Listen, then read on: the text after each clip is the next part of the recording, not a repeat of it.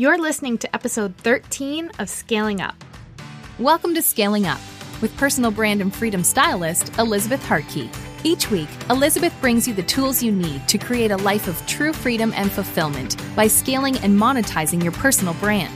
Get clarity, become a leader in your field, and make an impact that pays.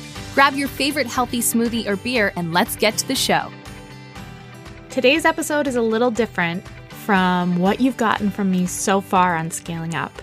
I'm getting super personal and pretty vulnerable in sharing my third baby's birth story. And it's not what you might think you'd hear on an entrepreneurial minded podcast, but I felt like it really applied to our listeners.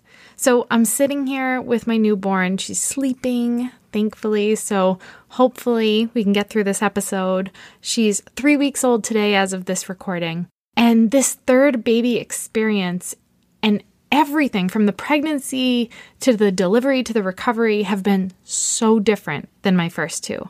And I've seen so many parallels between this particular experience and our lives as entrepreneurs and as a business owner and since I've gotten so many questions of curiosity and really requests to hear the birth story, I decided that I would share it. I felt compelled to share it.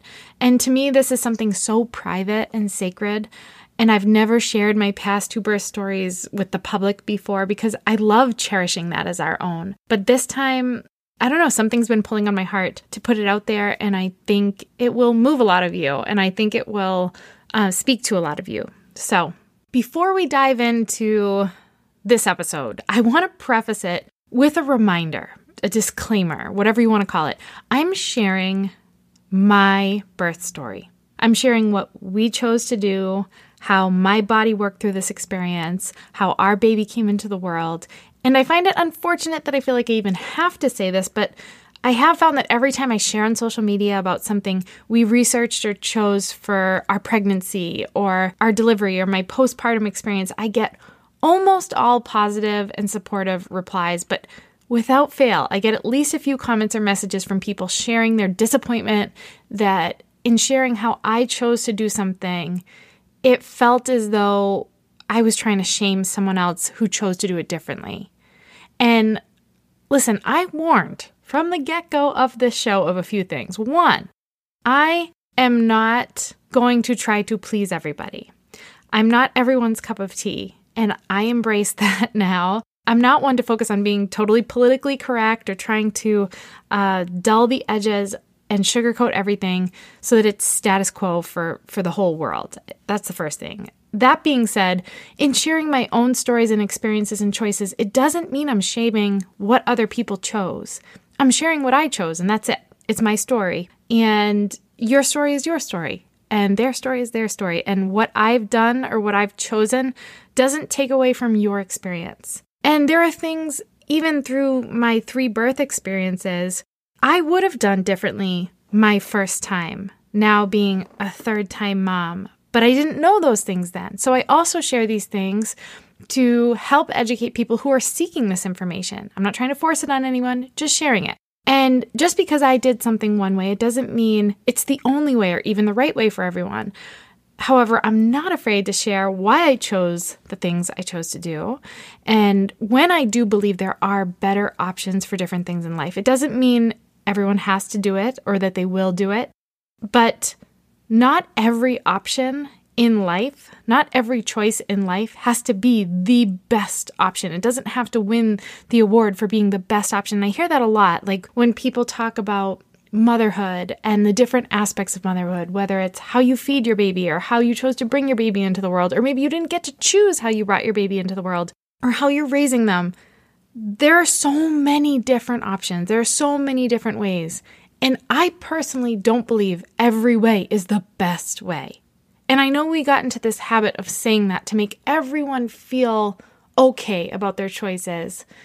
So, in sharing mine, it doesn't mean that mine is the best way, but it was the best option for us based on our experiences and what we researched because you guys know I'm a total research junkie and I like to take the best, healthiest options, especially when it comes to my kids and my own health. And I also often choose sometimes the road least traveled because it's not the easiest option or the most appealing to certain people, and that's okay too. And most importantly, please don't ever give me or anyone else that kind of power in your life. When someone is sharing something and it makes you feel a certain way, look within at why. Is it because you wished you'd done it differently? Great. Well, that's an awesome opportunity for you to grow moving forward. It doesn't mean you have to feel bad about your past. Is it because you wholeheartedly disagree with them? Okay, fine. Maybe they just aren't your people or their path isn't your path. But please don't let my experiences or anyone else's have full control over how you feel. I'm simply sharing our story based on what I researched and what I lived through. And I hope you enjoy it and I hope you can glean something from it. And I'll get to it. So let's talk about before labor started. Leading up to labor, for some reason, this time, third time around, I had the most anxieties around the thought of going into labor. I don't know if it's because I've been through natural childbirth previously and it was so incredibly challenging and painful. I'm going to be totally honest in this episode. And I knew that this time that was my choice again assuming and everything I share about natural childbirth and talking about how we were so matter of factly going that route, obviously that's assuming there weren't any complications or reasons that we had to do things differently. So this is all based on the assumption and the mindset of going into it that everything's going to go according to plan. And obviously, if it didn't, we would adjust.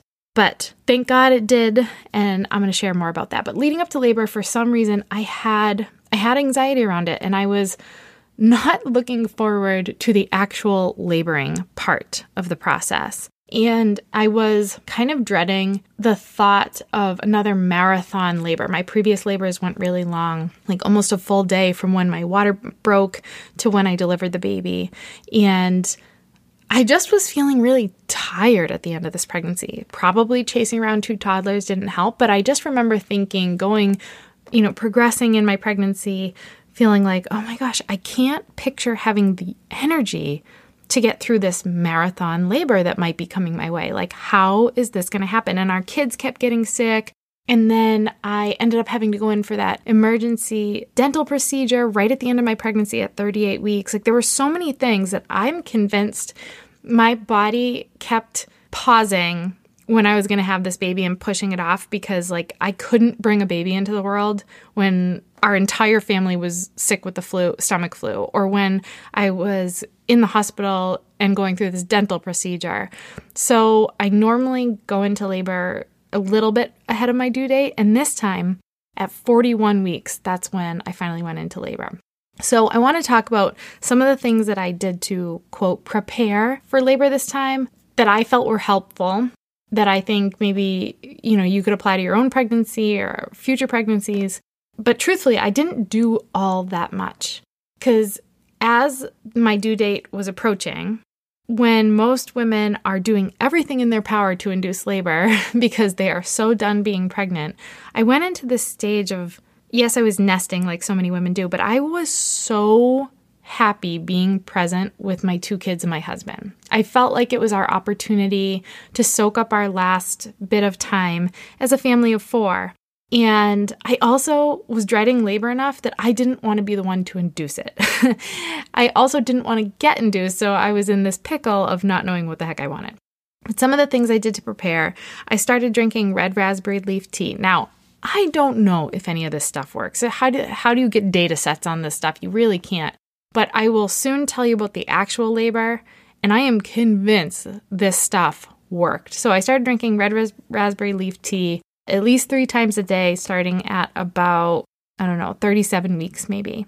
I also was meditating every single night just to keep myself calm, to help with my sleep. And I have a really strong faith, so I felt like my prayer life really got enhanced at the end of my pregnancy. And I started to pray about those anxieties I was having about labor and just seeking peace and to trust in the Lord that He would guide me through this.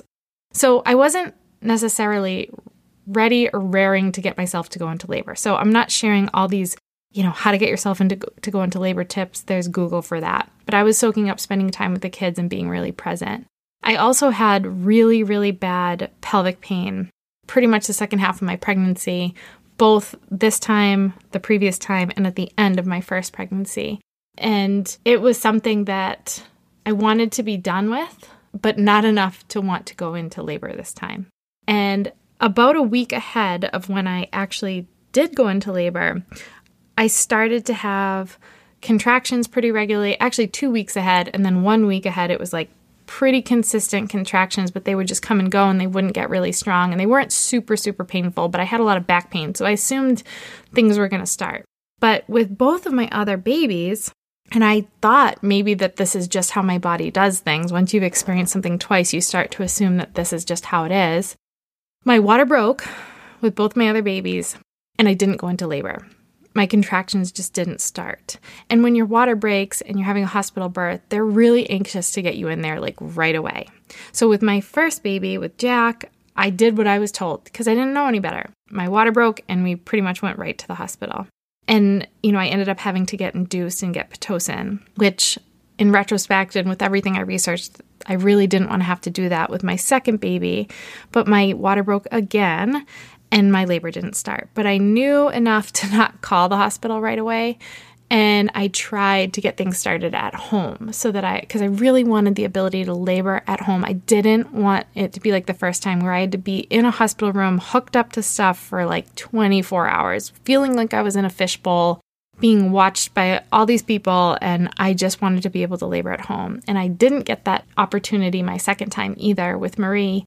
I, you know, was able to keep the hospital and my doctors at bay for a good, I don't know, almost 12 hours, but then they wanted me to come in and I ended up having to get induced again.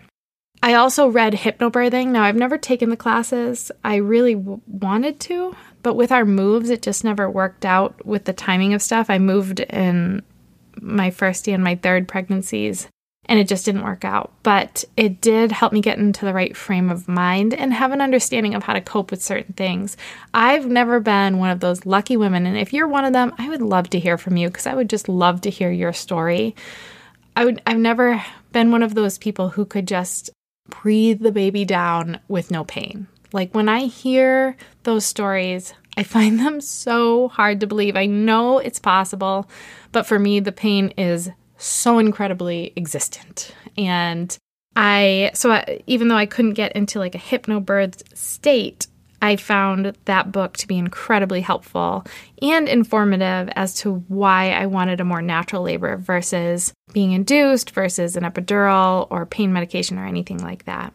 The biggest differences going into labor this time versus the previous times was I had made a decision during this pregnancy that when the time came, I would not use the word can't. And that's something that we've started doing with our kids is teaching them to not say I can't. If they need help with something, they can ask for help. If they need a new way of doing something, they can, you know, ask for guidance in that, but they don't come to the table having tried something once and say, I can't. So I kind of wanted to channel that into my labor this time. And it made a huge difference because when I was in labor with Marie and it was a natural labor and it was long and it was excruciating. I remember saying over and over to Michael, I can't do this. Like, I don't think I can do this anymore. I can't keep going. One, that's simply not true. I can. It just sucks.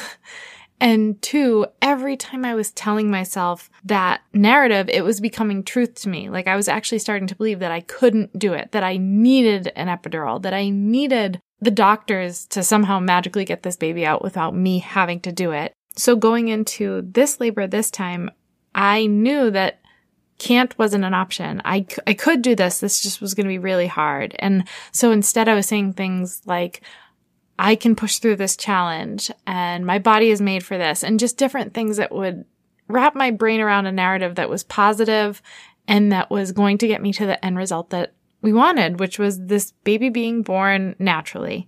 So eliminating can't from my vocabulary. And like I said, eliminating that, the option for the epidural, like that wasn't in my brain an option. So that really helped me continue to keep going and quite literally keep pushing through the labor. And the last thing kind of leading up to my labor, I'm not the birth plan type. I'm not the like, I want this playlist on, I want these pictures in front of me.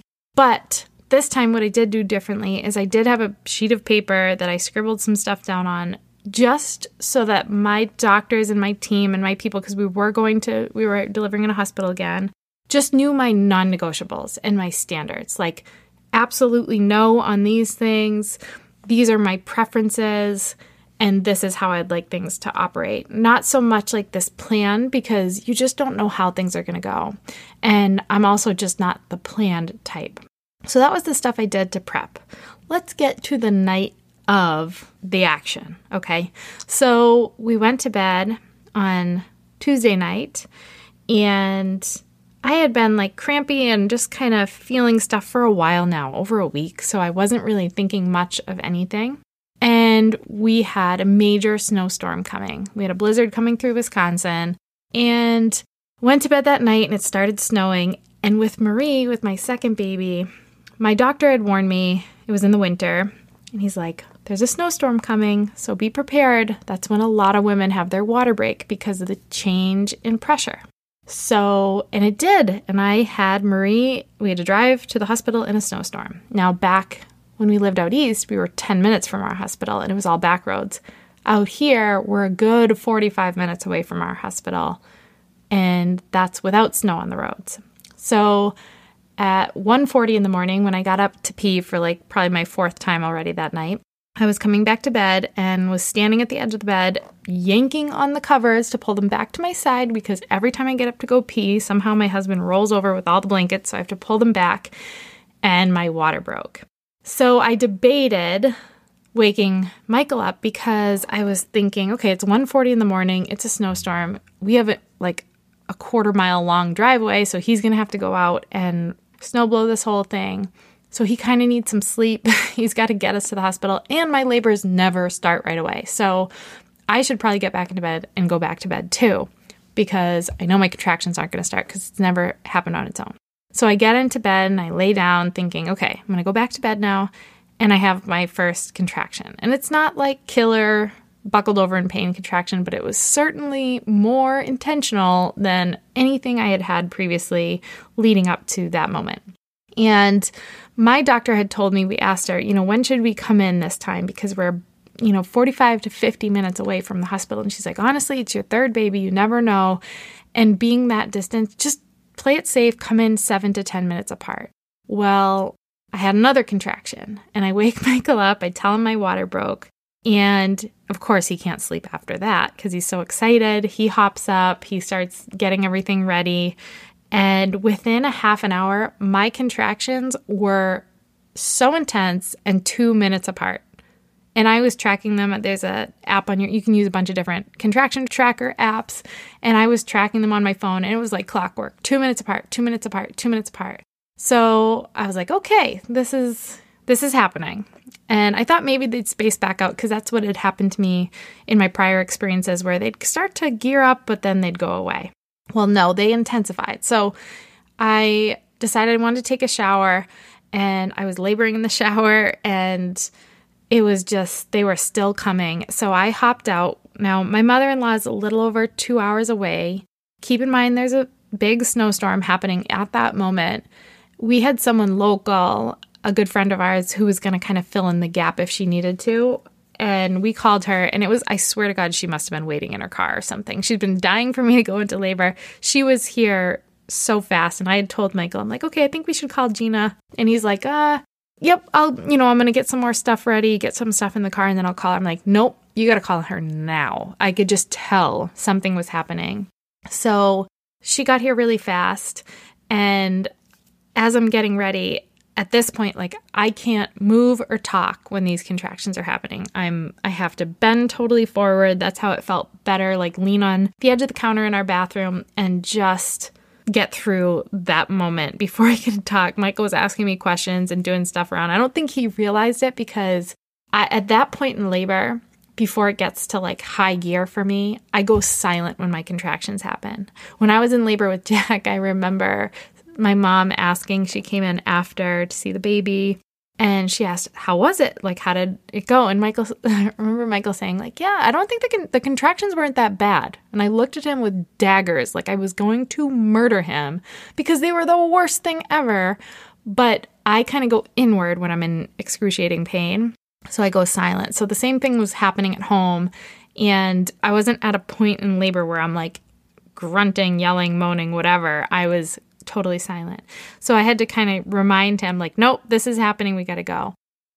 One thing I knew I really wanted and I prayed for was the ability to go in labor by myself. I did not want to have to be induced this time. And we had talked with my doctor about an induction date about a week out because she didn't want me to go too far past 42 weeks. And I'd been going in for the non stress test and everything looked okay. But I was praying that my body would go into labor, and I absolutely got that wish this time.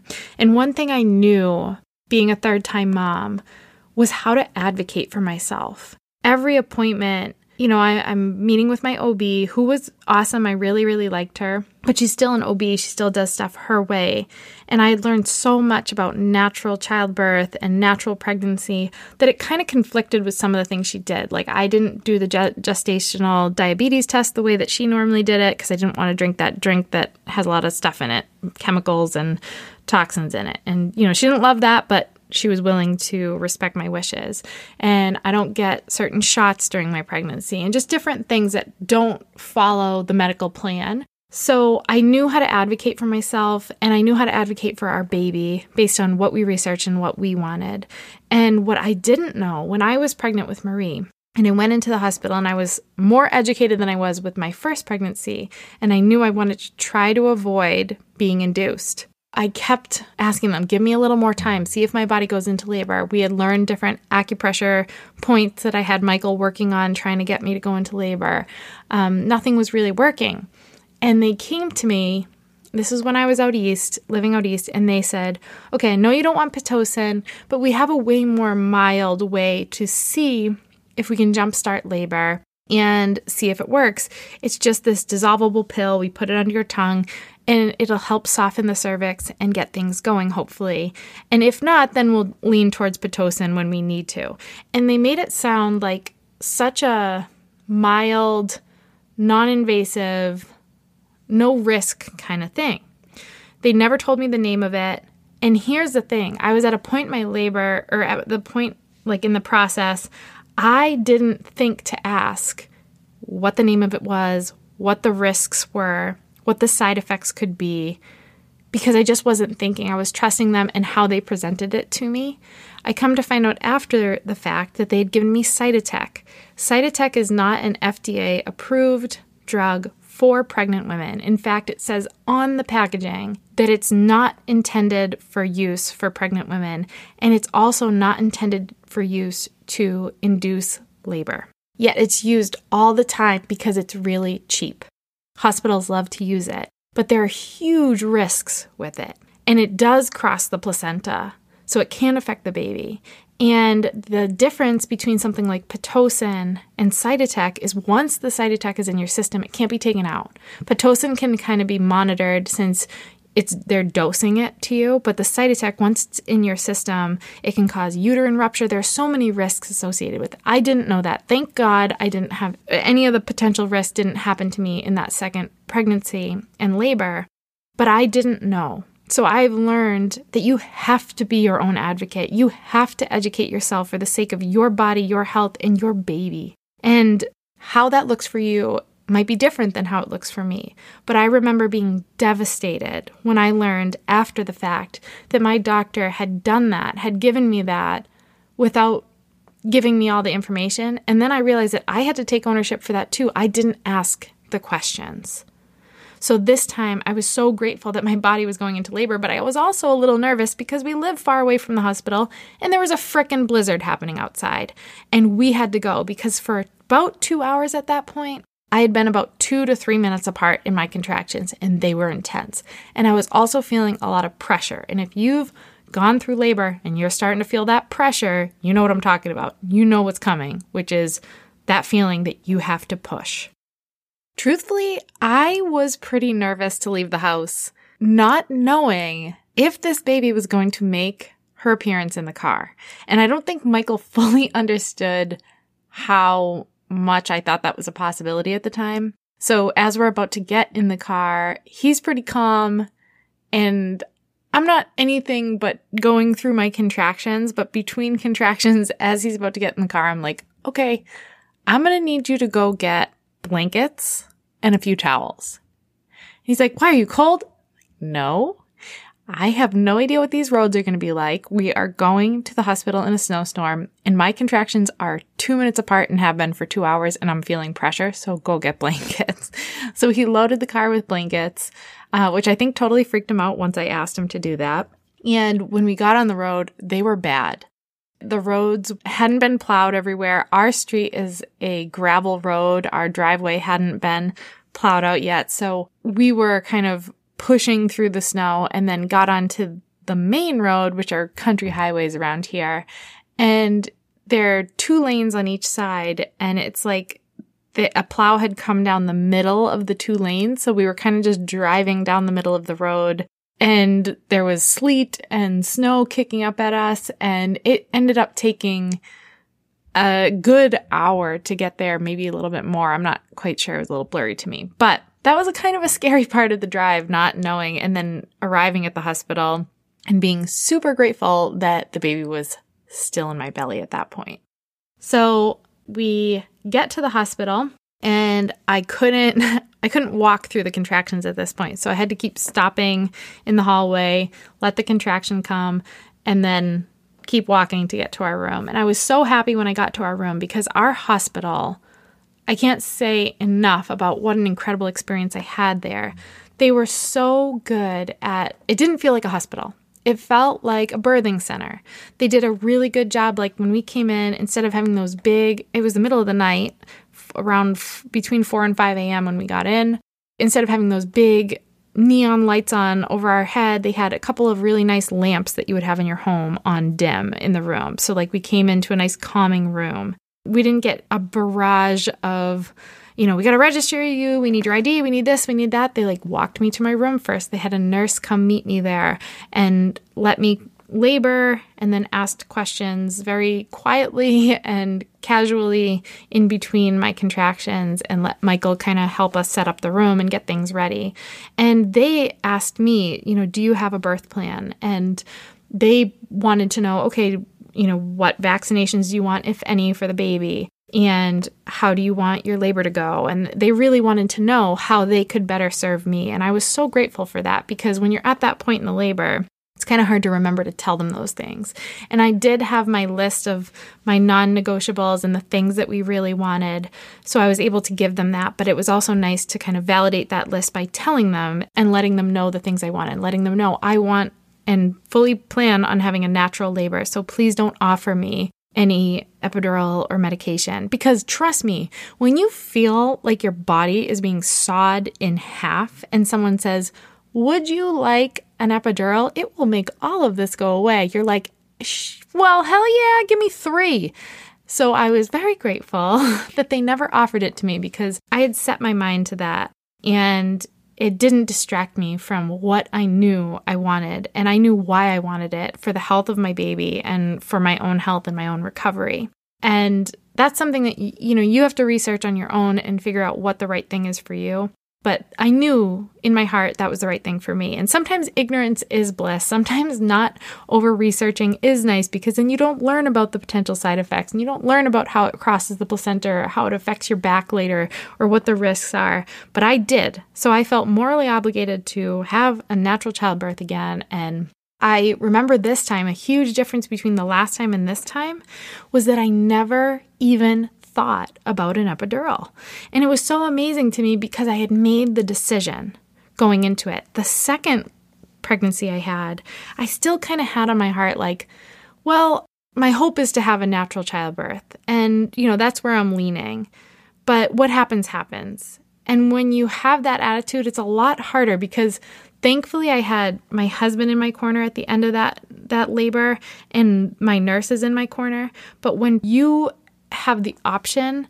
I was asking for an epidural at the end of my second labor because I was I felt like I was dying. And Michael and my nurses kind of kept reminding me, "Nope, we're at the end of the labor. You're going to keep going. Like that's not what you want." But if it were my decision, you know, at that point being in so much pain, I would have chosen it because I kind of let that be an option, but this time it wasn't an option for me. And I, I, I know I mentioned that this is kind of one of those episodes that doesn't seem like it's focused on entrepreneurship because it's not, but there were so many parallels in this journey for me in childbirth, labor, even the recovery that I'll talk about, and business and entrepreneurship and my vision for my future. Going into this labor, having made that decision, knowing there is no other option for me. This is it. I am going to go through this really hard thing, no matter how bad it feels, no matter how tripped up I feel like I get, no matter how much I want it to be different or be easier. I know I can do this. I know I'm capable of this, and I know I will do it because this is it. This is the option for me. And I think so often when we are starting something or building something or creating something or doing something, we shift gears because it gets hard. Not because we should or because it's the better option. It's like, I don't want to go through this really tough time. So I'm going to take this shortcut or I'm going to take this easier option or I'm going to quit. And when you go into something, eliminating that thought process of going into it 99%, you go in 100%, you open up the door for you to conquer it, for you to crush it, for you to become a champion in that thing because that is the choice you made ahead of time. No matter how hard it gets, no matter what you face, no matter how much pain you're staring right in the eyes, you are going to do it anyway. And I felt like that was kind of what was happening this time for me in my labor. And I remember moments like that even in my career path and my business, building my business, of the difference between the times where I said, Yeah, I'm going to try that, I'm going to give that a shot, and I'm doing it. No matter what, I'm doing it. And the times that I said, I'm making it happen, I'm doing it, were actually easier despite how hard they were because there was no choice to be made. There was no question I had to answer. I just made it happen. What also helped for me was that I had told them I want minimal cervical checks because, you know, my water had already broken and I really wanted to trust my body in this process, but I did want to know where I was at, you know, once I got there so that I kind of could just start processing in my head how I wanted that to go. And it was a huge hurdle I had felt like I jumped because the first time they checked me when I was first getting there, I was six to seven centimeters already. And that was a point in my labor last time that was a really hard point for me to get to. Like I kept hovering at three, four centimeters and I wasn't progressing, and they had to give me Pitocin.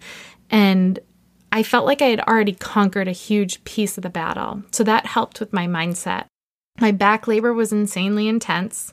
But what I was able to do this time that I've never, I had never done before in my pregnancy, like I can remember those moments in labor when I was having Jack and when I was having Marie of every contraction would come and my body would tense up so tightly that I would be like a pretzel. Like I was in so much pain and I was gritting my teeth and squeezing my hands and pulling my shoulders up to my ears and groaning in pain and focusing on nothing but the pain.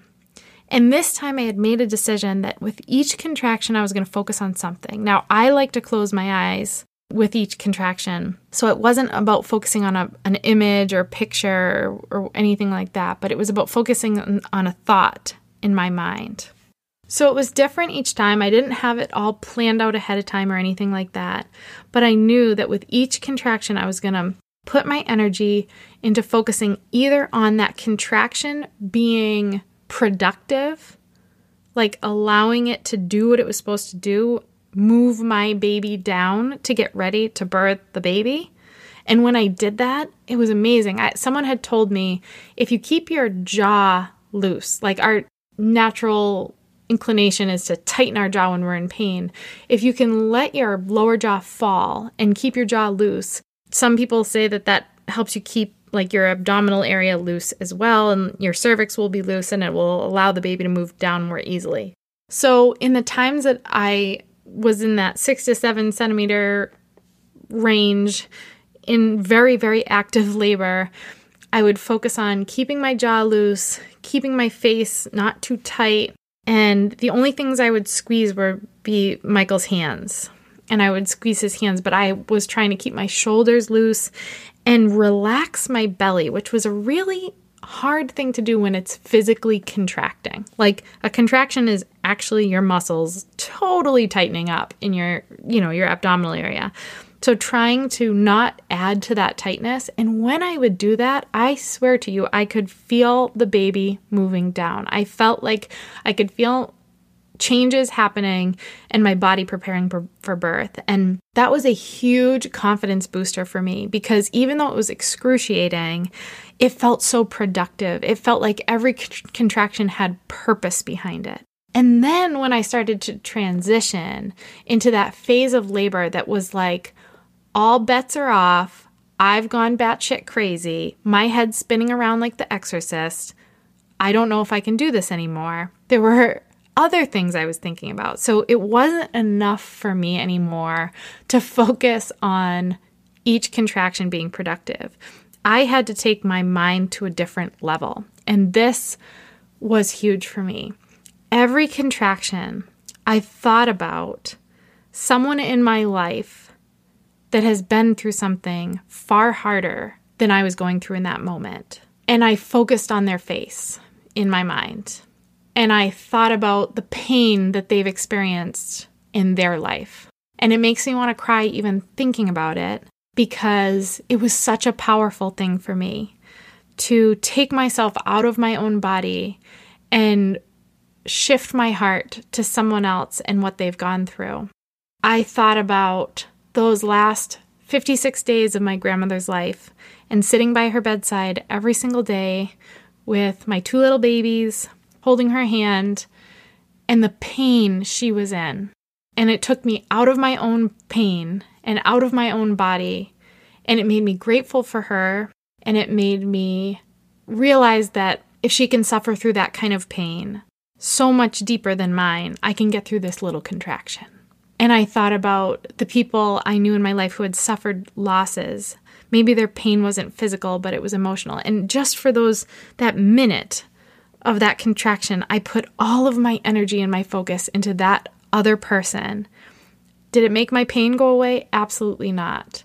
But it gave me something to focus on, and I was able to say the littlest prayer in my head because that's all I could muster up for that person. And it also gave every contraction such great purpose for me.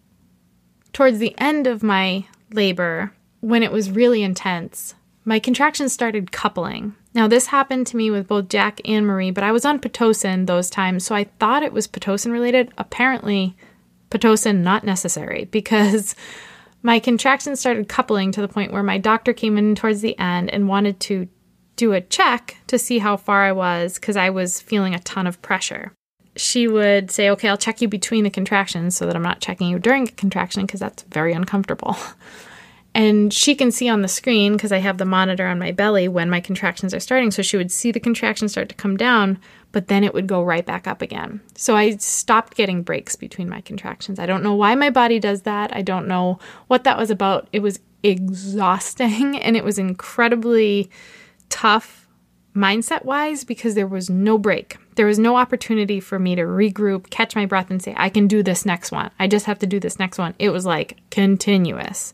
Every once in a while, I'd get like a 20 second break, a 30 second break. But for the most part, they were just coupling. They were they were kind of attached to each other, these contractions, and they wouldn't slow down. So that's where Michael was like a godsend. There was one point where a nurse asked him to get something and he was away from me for one of my contractions and the nurse stepped in so I could hold her hand and I was like felt it. I felt the difference. I needed to know he was next to me. And I'm not the type of person that I don't want to be coached through it. I don't want someone in my face. I don't need to be told how to do it, but knowing that my husband was right there with me he was doing his job and it was perfect and until it was time to to push and he really had to do a job that was exactly what I needed him to do. And because I didn't want to get checked at the end, because I knew that if I got checked and I wasn't at 9, 10 centimeters, it would mess with my mindset. And so much of this labor for me was mindset. When you're when you choose a natural labor, and you're going through all of that, you need your head to stay in the game. And the last thing I needed, because I experienced it last time when I was in labor with Marie, getting checked and them saying, okay, you're at eight, and just, oh, it's like defeating because you think you're at the end. So, one thing that really helped me was I had a doula and I had nurses in the room who just kept telling me, you know your body. You've been through this before. You'll know when you're 10 centimeters. You'll know when it's time to push.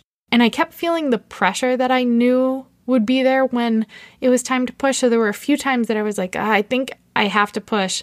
But then a contraction came where it was like gutturally coming out of my mouth.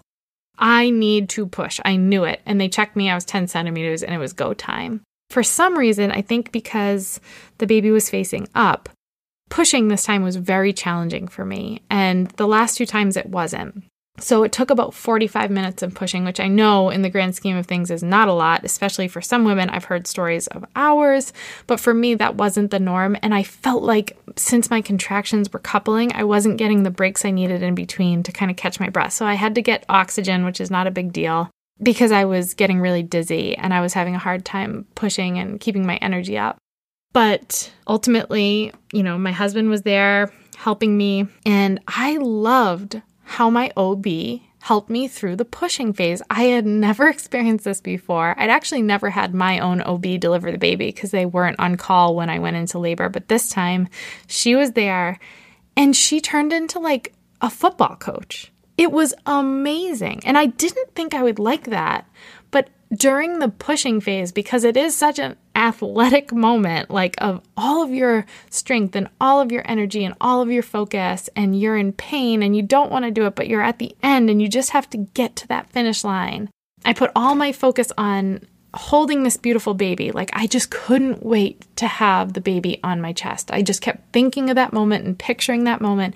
But my OB was actually yelling at me, and it was awesome. She was coaching me, cheering for me loud, like telling me, okay, that's no, that's not good enough. You have to push harder or hold it right there. You're doing great. And just coaching me and encouraging me. And that absolutely helped me. And I was really surprised by that. I didn't expect it. So our beautiful baby came out. We saw she was a girl, another miracle. And our nurse right in that moment comes over they now i'll walk you through all the things we do with baby we meaning michael and i that we wanted to do right off the bat and and things that we've learned that have been really beneficial for the baby and for mom but i wanted the baby right on my chest right away so they put her immediately on me and the nurse right away. I was at, uh, in retrospect, I was thinking, I don't know, like, was this a good thing that she did this or not? But I was so grateful she did. She came over and really quietly held up the cord that was still attached because we delay cord cutting. And she showed me a knot in the cord. And she said, You see this? This is a knot in her cord. And she said, About one in every hundred babies might have some kind of knot in their cord. And this is a pretty tight knot, but not tight enough to cut off her supply. This is often what can lead to a stillbirth, and you wouldn't know. There's no way we can tell until it's too late. So kiss that baby and be so grateful.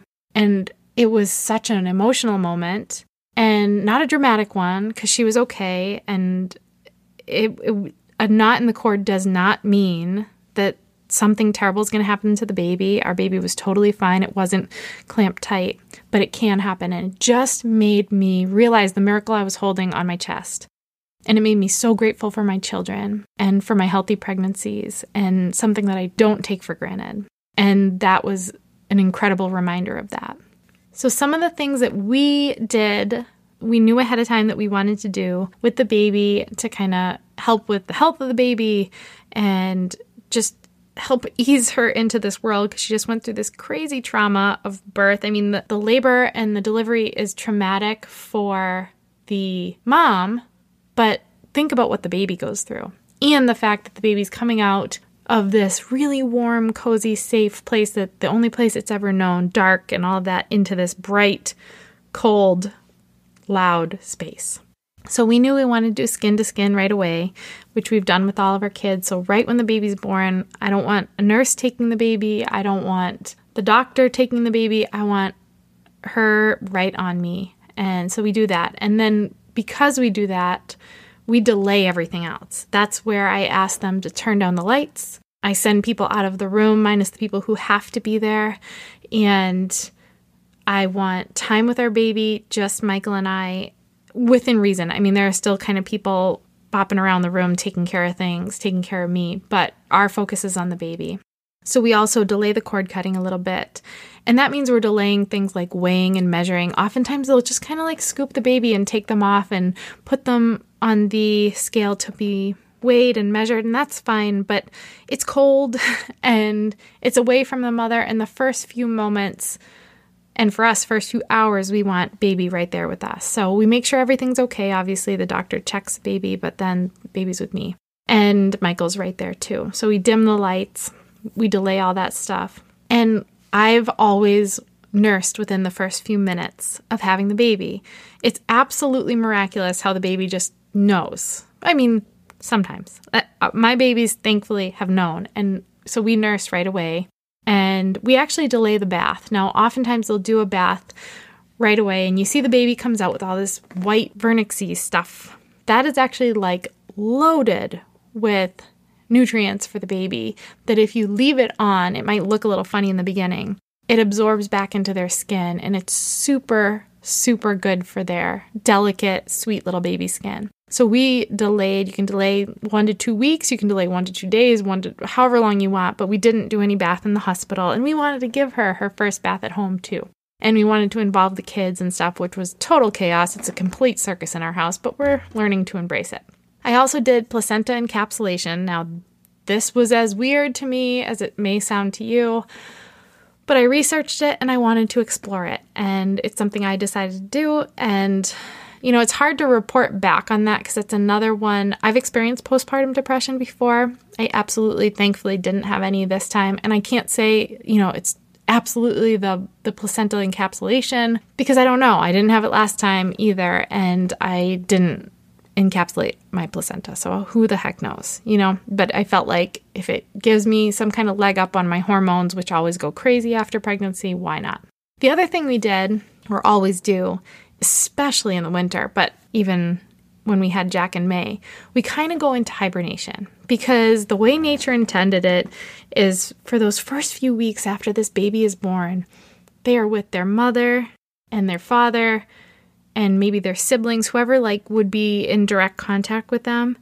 So we just we don't leave the house except what's necessary. At least me the baby and I don't. So I really wanted her to get her first chiropractic adjustment. I was adjusted within my first 24 hours of birth. My uncle is a chiropractor and he came to the hospital and gave me my adjustment when I was born and I wanted her, you know, they go through this birth canal and they go through this really traumatic and twisty process and they've been like all bound up in your belly and now they're stretching out. So it's so good to get their spine realigned and just checked out and their hips, make sure they're in the right placement, and it helps with so many different things. So, our chiropractor out here was so kind to come to our house so we didn't have to take our baby out of the house, which was so great. So, it allowed us to just be home as a family. And honestly, I've left the house twice in three weeks. And it's been for a doctor's appointment for the baby. And our third chiropractic appointment was out of the house at the chiropractor's office. And that's it. We just hunker down and spend time as a family. I also breastfeed on demand with the baby for the first few weeks. I don't worry about how much I'm awake.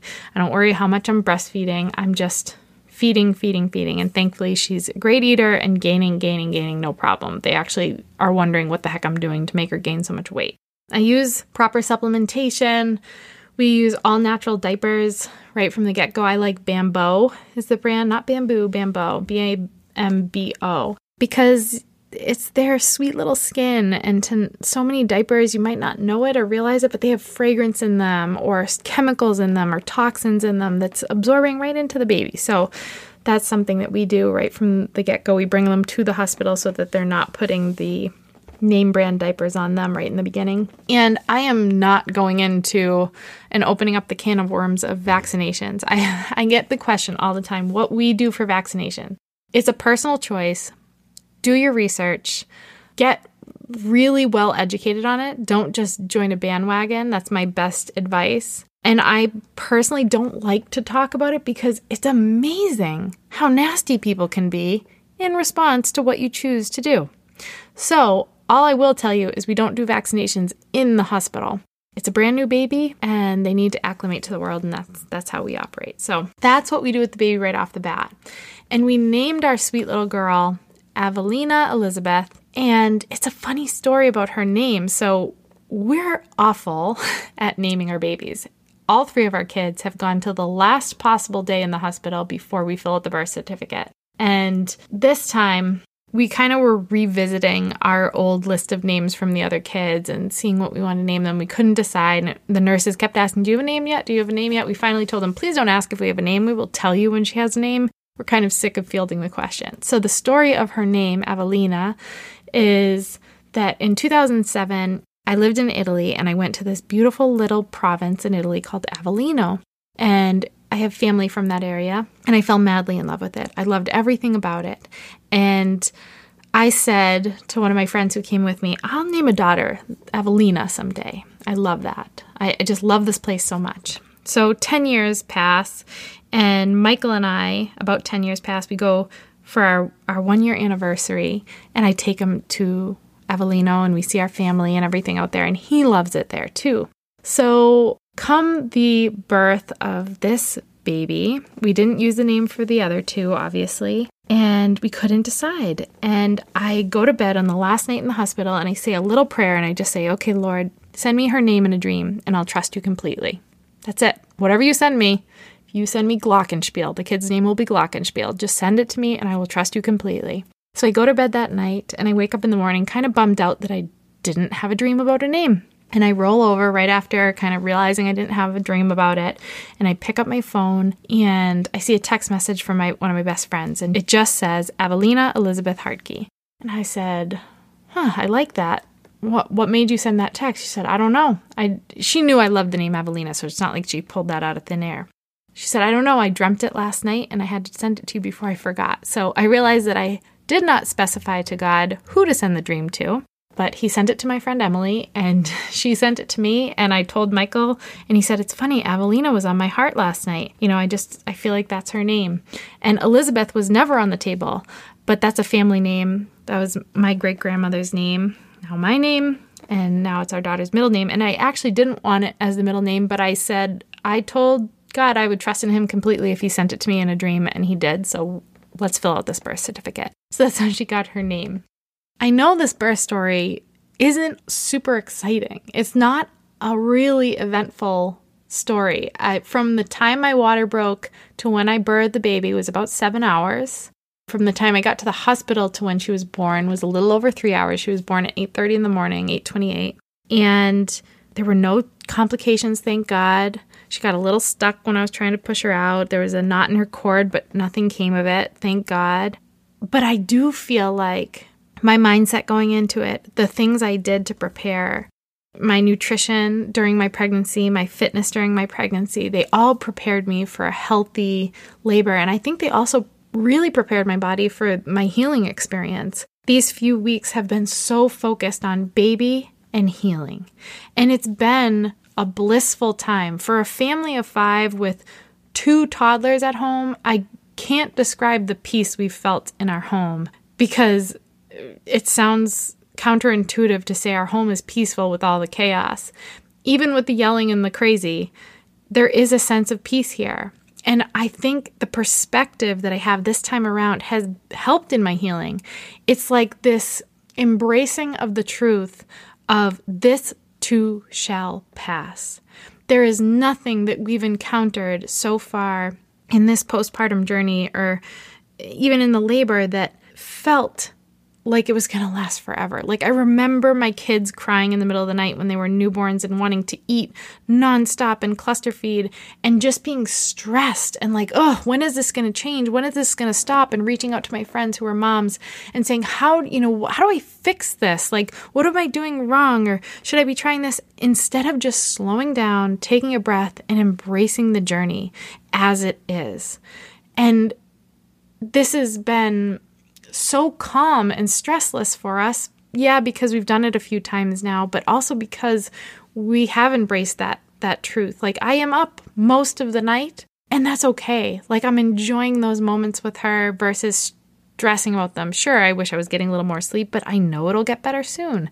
And I know that, you know, we'll adjust and she'll adjust and it's okay. And it's not about always trying to fix everything. It's just that lack of stress has really helped with the healing process. It also helped that I didn't need stitches this time. Highly recommend that if you can avoid the stitches. The healing is so much better. and icing, I iced for 24 hours after she was born. And they'll give you one ice pack and say, you know, nothing from here forward is going to help. Keep icing. It makes a huge difference. I had almost no swelling and I felt great. I almost didn't feel like I had a baby within a week of having her.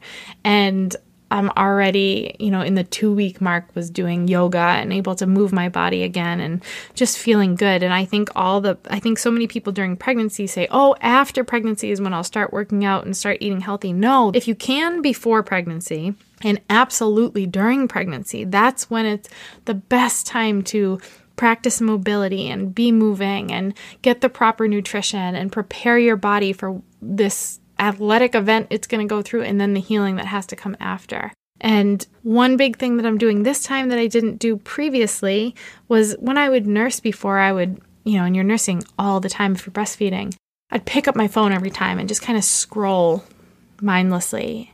And this time I'm either in prayer or in thought or I'm reading something positive or I'm listening to something positive instead of just losing time on my phone. And that's helped my mind stay in a good place. And I'm actually not even napping during the day which is great because it means I can be productive when she naps or I can just rest and heal and not be worried about it. And I'm so grateful that I've set up a business and a life that allows for that kind of freedom, that allows for my family to be fully taken care of whether or not I'm working in this moment, and to have a career that I love so much that three weeks into it, I want to be in here recording this podcast. And I want to check in with some of my clients, not because I have to, not because I need money, but because I love what I do. I absolutely love what I do. And I've crafted this business and this life. And in episode two, when I talk about casting that vision, it was this for me. This is what I pictured. This is what I worked for. And it's simple and it's not glamorous, but it's exactly what I prayed for. And I cultivated a business around how I wanted to be able to live. And that's one of the things that kept coming up over these last few weeks when I was debating okay, am I going to share this story? Am I going to share any of this publicly? And it was this truth of like, I have to share this because there are going to be women and people who have babies and bring their babies into the world and don't get to have this stress free experience. They don't take care of their body during the pregnancy because they don't know any better. They don't build a business that allows them freedom moving forward. And in sharing this story and talking about kind of the reverse engineering of being able to get it to this place, maybe someone will take that leap of faith and start that journey for themselves now. So, come that time, they are actually living the life of their dreams versus dreaming about the life they want to live. For all you mamas out there, I give you all the credit in the world. It is not easy to bring that baby into the world. It is not easy to juggle entrepreneurship and motherhood, but you can do it. And you can do it with grace. It doesn't have to be about balance. I don't feel like my life is in balance right now. I don't seek balance right now. I want my life to be out of balance. I want more of my life to be focused on my new baby and my new family of five versus my work. But I'm able to trickle little bits of work in there because sanity because it is my sanity and I love it. And it provides for my family and it allows us to live this life of freedom and fulfillment. But you don't have to seek balance. Give yourself the space to feel what you're feeling and move through it and focus on what you ultimately want to be doing and how you want to be living. And thanks for listening. This was a different kind of episode for me, and it felt a little vulnerable. And I'm sorry there was nothing dramatic, but I'm grateful there was nothing dramatic because this was our birth story. This is the story of how we brought our sweet little Avelina into the world. And there is nothing I want more than a drama free birth. Yes, there was pain and yelling and crazy, but it was natural and beautiful and exactly as we prayed for it. And I hope you have the opportunity to have that too if that's something that you're seeking. And I have a freebie for you guys because I have to. I want to give you guys something. I get asked all the time what are the natural products I use for baby, postpartum, and baby care stuff. So I'm putting together just a simple one sheet that anyone can benefit from that has had a baby, is having a baby, knows someone who has a baby, or just really wants to learn about some more natural roots and products that could benefit them. So I'll be sharing that with you guys. So make sure you grab it in the show notes at elizabethhartke.com forward slash podcast forward slash 013. Thank you for tuning in. If you're a mama or a mama to be, please share this episode and tag your mama friends. This is something I would love to get out there to more people, and I'd love to get your feedback on it and hear any things that maybe I missed. I didn't share all the details, but I shared the ones that I thought I was comfortable sharing and that I thought you guys would appreciate. But I'd love to hear some of the things that you do in your birth story and, and how you brought your babies into the world. So, sending you prayers and blessings for healthy childbirth if you have one upcoming, and all the happiness in the world as a new mama. Thanks so much for hanging out with me today. Before you go, make sure you take a minute to subscribe to the show so you don't miss out on all of those amazing fromies freebies for my homies, obviously, and content that we're creating just for you. And if you like today's episode, can you help us out and help us get this in the hands of more people by taking a screenshot of today's episode and sharing it with your friends, tagging me, passing it around on social media? Guys, we've got to get this mission and this movement out there to more people so that they are living their purpose and living out their dreams and getting paid for it well, too. I'm also so thankful for all of the amazing feedback we've been getting in the reviews. So, if this podcast is helping you grow, take a second and go review us on iTunes and be sure to check out today's show notes for more details and takeaways from the show. Until next week, guys, keep scaling up.